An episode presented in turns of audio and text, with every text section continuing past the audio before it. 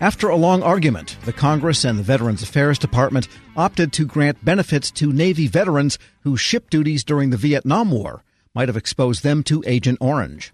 The job of administering benefits fell to the Veterans Benefits Administration. Visiting our studios earlier in person to explain a program that got underway last month, the VA Undersecretary for Veterans Benefits, Dr. Paul Lawrence. The president in June 25th of last year signed the Blue Water Navy Act, Vietnam Veterans Act, to provide Agent Orange benefits to those folks who had been in the blue waters 12 nautical miles off the shore of Vietnam during the conflict, right? And so if you've been exposed to Agent Orange and you have some of the conditions, now you can have access to both health care and benefits. So it resolves a, a long running dispute. What exactly was the Republic of Vietnam? The interesting thing about this law was once it was signed, the secretary was allowed to stay it, pause it for six months while we got ready so that we could be ready on January 1st. And there was a great deal of concern that we wouldn't be ready, but we were ready and we began granting on January 1st. we've been doing that now a little more than six weeks. We've gotten about 18,000 claims. We've granted about a thousand. You know, survivors benefits is real important because you could imagine a lot of veterans from the Vietnam age are older, so they may have passed for conditions, perhaps, their family's spouse can apply for benefits. And I want to get to some of the issues concerned with how long ago that was. But before we do, is this anyone who can prove they were in the Blue Water Navy in ships that carried this material back and forth? Is that all that's needed to be able to get these? Uh, yeah. Benefits? So so actually, we will find your ship in the blue water. So the veterans don't have to prove they were there. They have to have the conditions, and they're listed on our website, va.gov. If you search blue water, you can find the conditions diabetes. As you know, Tom, I'm not a medical doctor, so I won't represent them. If you have those conditions and you were in service off there, your record shows us where you were. We'll find the ship you were on, whether you're in the 12 hours. It's not so much your ships carry the, the Agent Orange, it is that it made its way into the water and the water then made its way onto the ships. That's the thinking behind the sign. I guess which can happen in littoral waters. Things splash, in other words. That's exactly right. The Agent Orange was actually carried by the merchant marines and distributed on the shore. So it was controversial in deciding whether it was a worthy benefit or not, but once decided, then your job is just to deliver it. Once the law is passed, we execute at VBA, and that's what we did. And just so you know, we were very serious about this and deliberate, and we actually have a benefits office in Manila. So it turns January 1st there, December 31st at about 11 o'clock in the East Coast time. That's where we started granting benefits so that we could be as you know just as prompt as we could. Had 200 people work in the continental united states on january 1st volunteered. We paid them but we didn't need mandatory overtime. And i actually called the first recipient to tell them that he had been granted benefits under the new law and is it only Navy, or could there be other no? There's military Marines, personnel. There's, there's, Marines and other military personnel, but it's primarily Navy because these were Navy ships. And just to get to that distance in time issue, I mean, I heard a soon-to-be veteran the other day give a talk about PTSD and TBI that he experienced in the early days of Iraq. Special forces he's about to muster out, and he'll be one of your constituents pretty soon. That's exactly right. But he mentioned how hard it is to find records and videos and so forth of things that happened in 2004 in that part of the world. You're dealing with something 50 years ago now. And as good as the military keeps records, how do you find all these ships? And well, actually, the, the ship logs, which plot and they record where the ships were, were actually kept at NARA, the National Archives. And so we went and got them there. So every day, someone would come take a reading. No GPS, right? This is the 60s. At 8 o'clock in the morning, noontime, and 8 o'clock in the evening, where they were, so we can see where the ships traveled, whether they were in the blue water or whether they were not. And that's what we use to place you whether you're in the blue water. That sounds incredibly painstaking, case by case. Yeah, so we had to eventually digitize, I think it's 28 million records, pictures, and then transcribe a lot of information off them to build a tool. And that's what we did in the six months, as well as train and develop procedures. But this was really the big challenge of getting this. So now we can say, geez, veterans, if you think you were have a condition, we'll find your ship. We can tell you whether you were in the blue water. Come, apply for benefits let us help figure this one out. And how did you get that digitization done? With conversations with NAR and the Department of Defense, both organizations leaned in. They understand the situation. As you can imagine, we had a very good luck. The archivist, the head of NAR, is a Blue Water Navy veteran. He understood completely. We had to promise to be just awesomely careful with the records, but we were able to take them from NAR and bring them to a facility where a contractor promised with utmost care to help scan them, you know, put them in plastic, so and these sort of things that we do not lose them. So it was really very But much you, across. You needed a contractor to do all contractor to do. It's an intense amount of work in a very short period of time under really demanding conditions. And these were paper records that had been written on in pencil or whatever they use, ballpoint pen. No, pencils, you got it exactly right. All those years ago. So, you know, approaching 50 for some of them.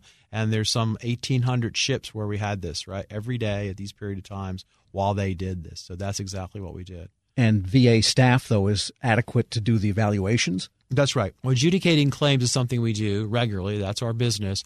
Adjudicating blue water navy um, Agent Orange claims are things we had done before on the land and in the brown water.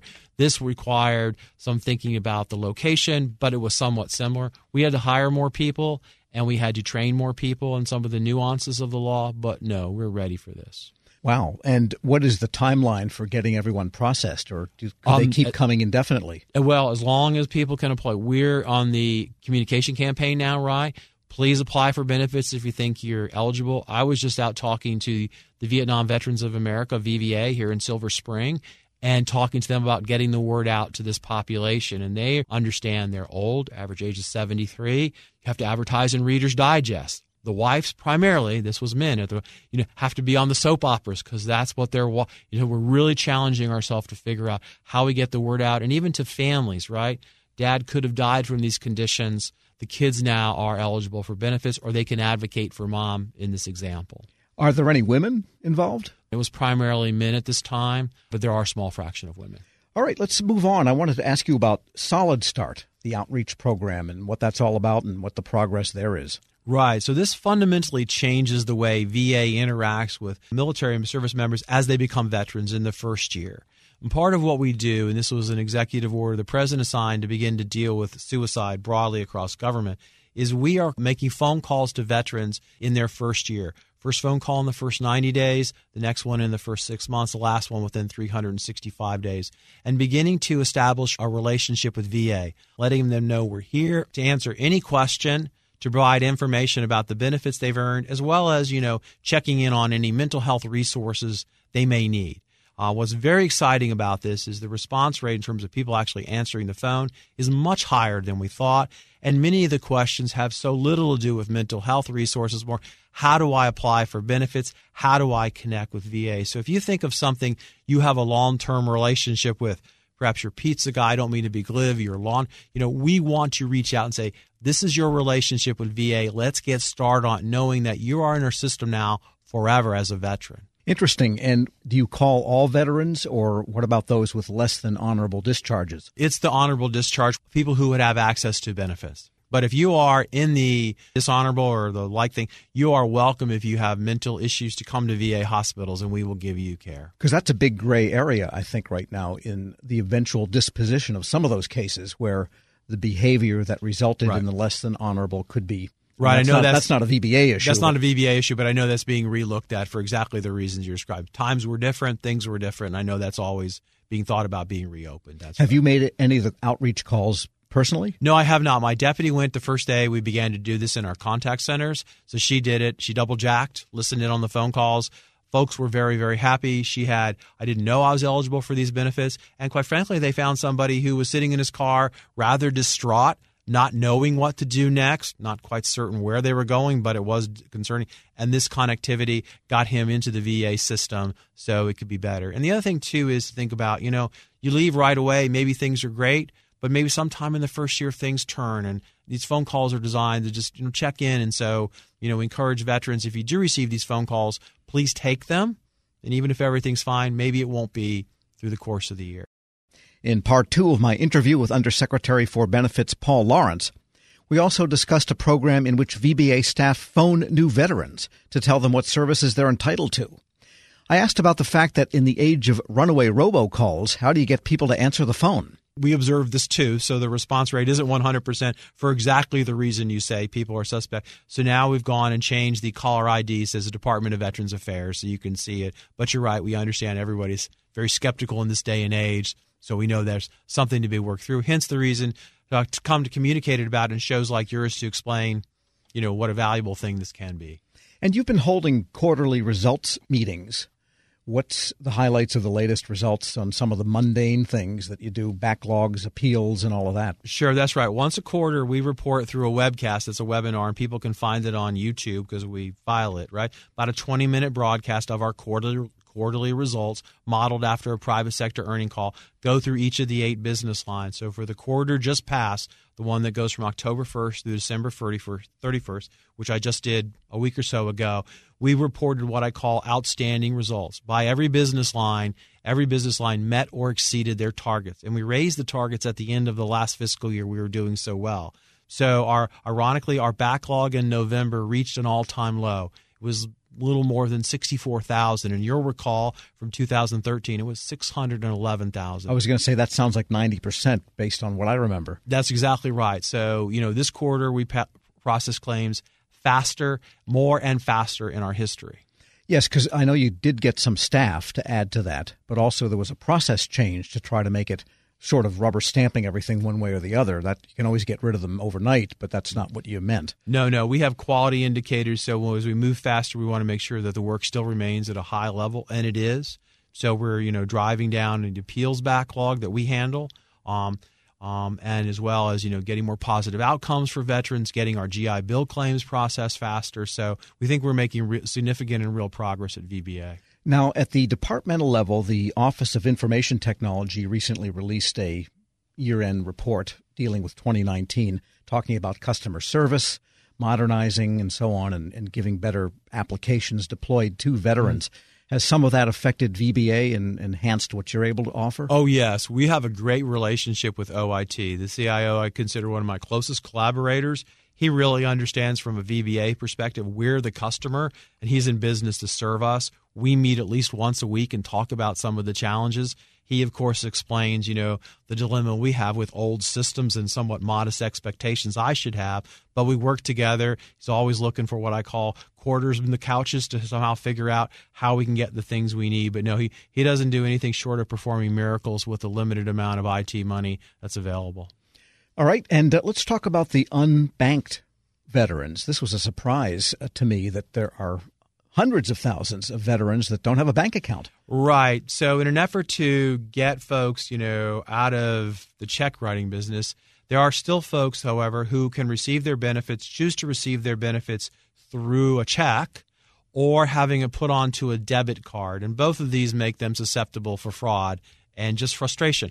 I lost my check something happened. How do I get another one? Well, as you know, they're issued by Treasury, not VA. That's a level of frustration.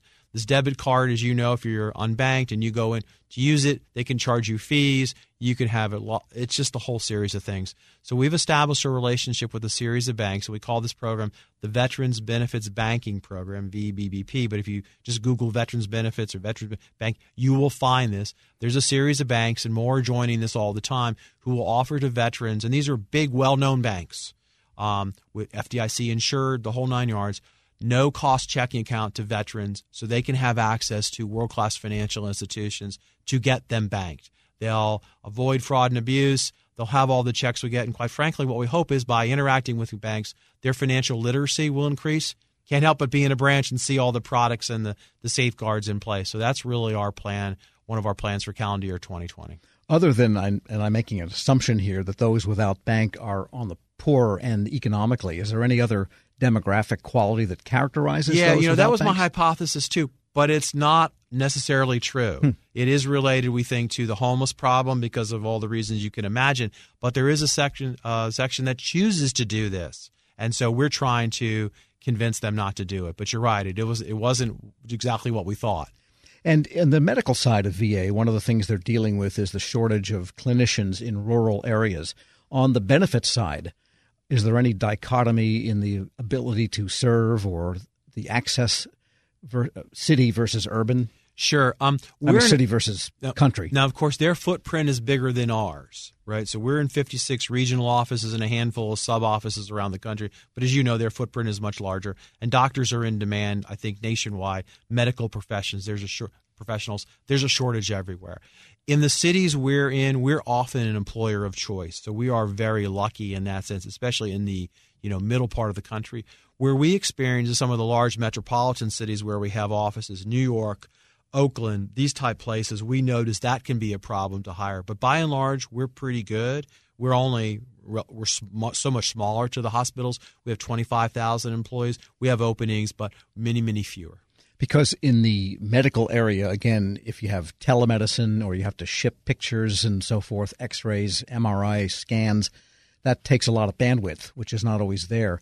But in VBA, I would think that you can do most of the transactions with people in rural areas over ordinary connections. Yeah, well, not quite, but you're exactly right. We have a we have a very active footprint. Our offices all around the country and in Manila. We have an active telework program, and exactly that. You can do much of our work remotely. And so, for example, when there we have a big office in Salt Lake City, you might have seen the news. Lots of snow. Probably can't get to work. You can work from home. We won't miss a beat. And a final question: Any plans to add automation to pension claims and disability process?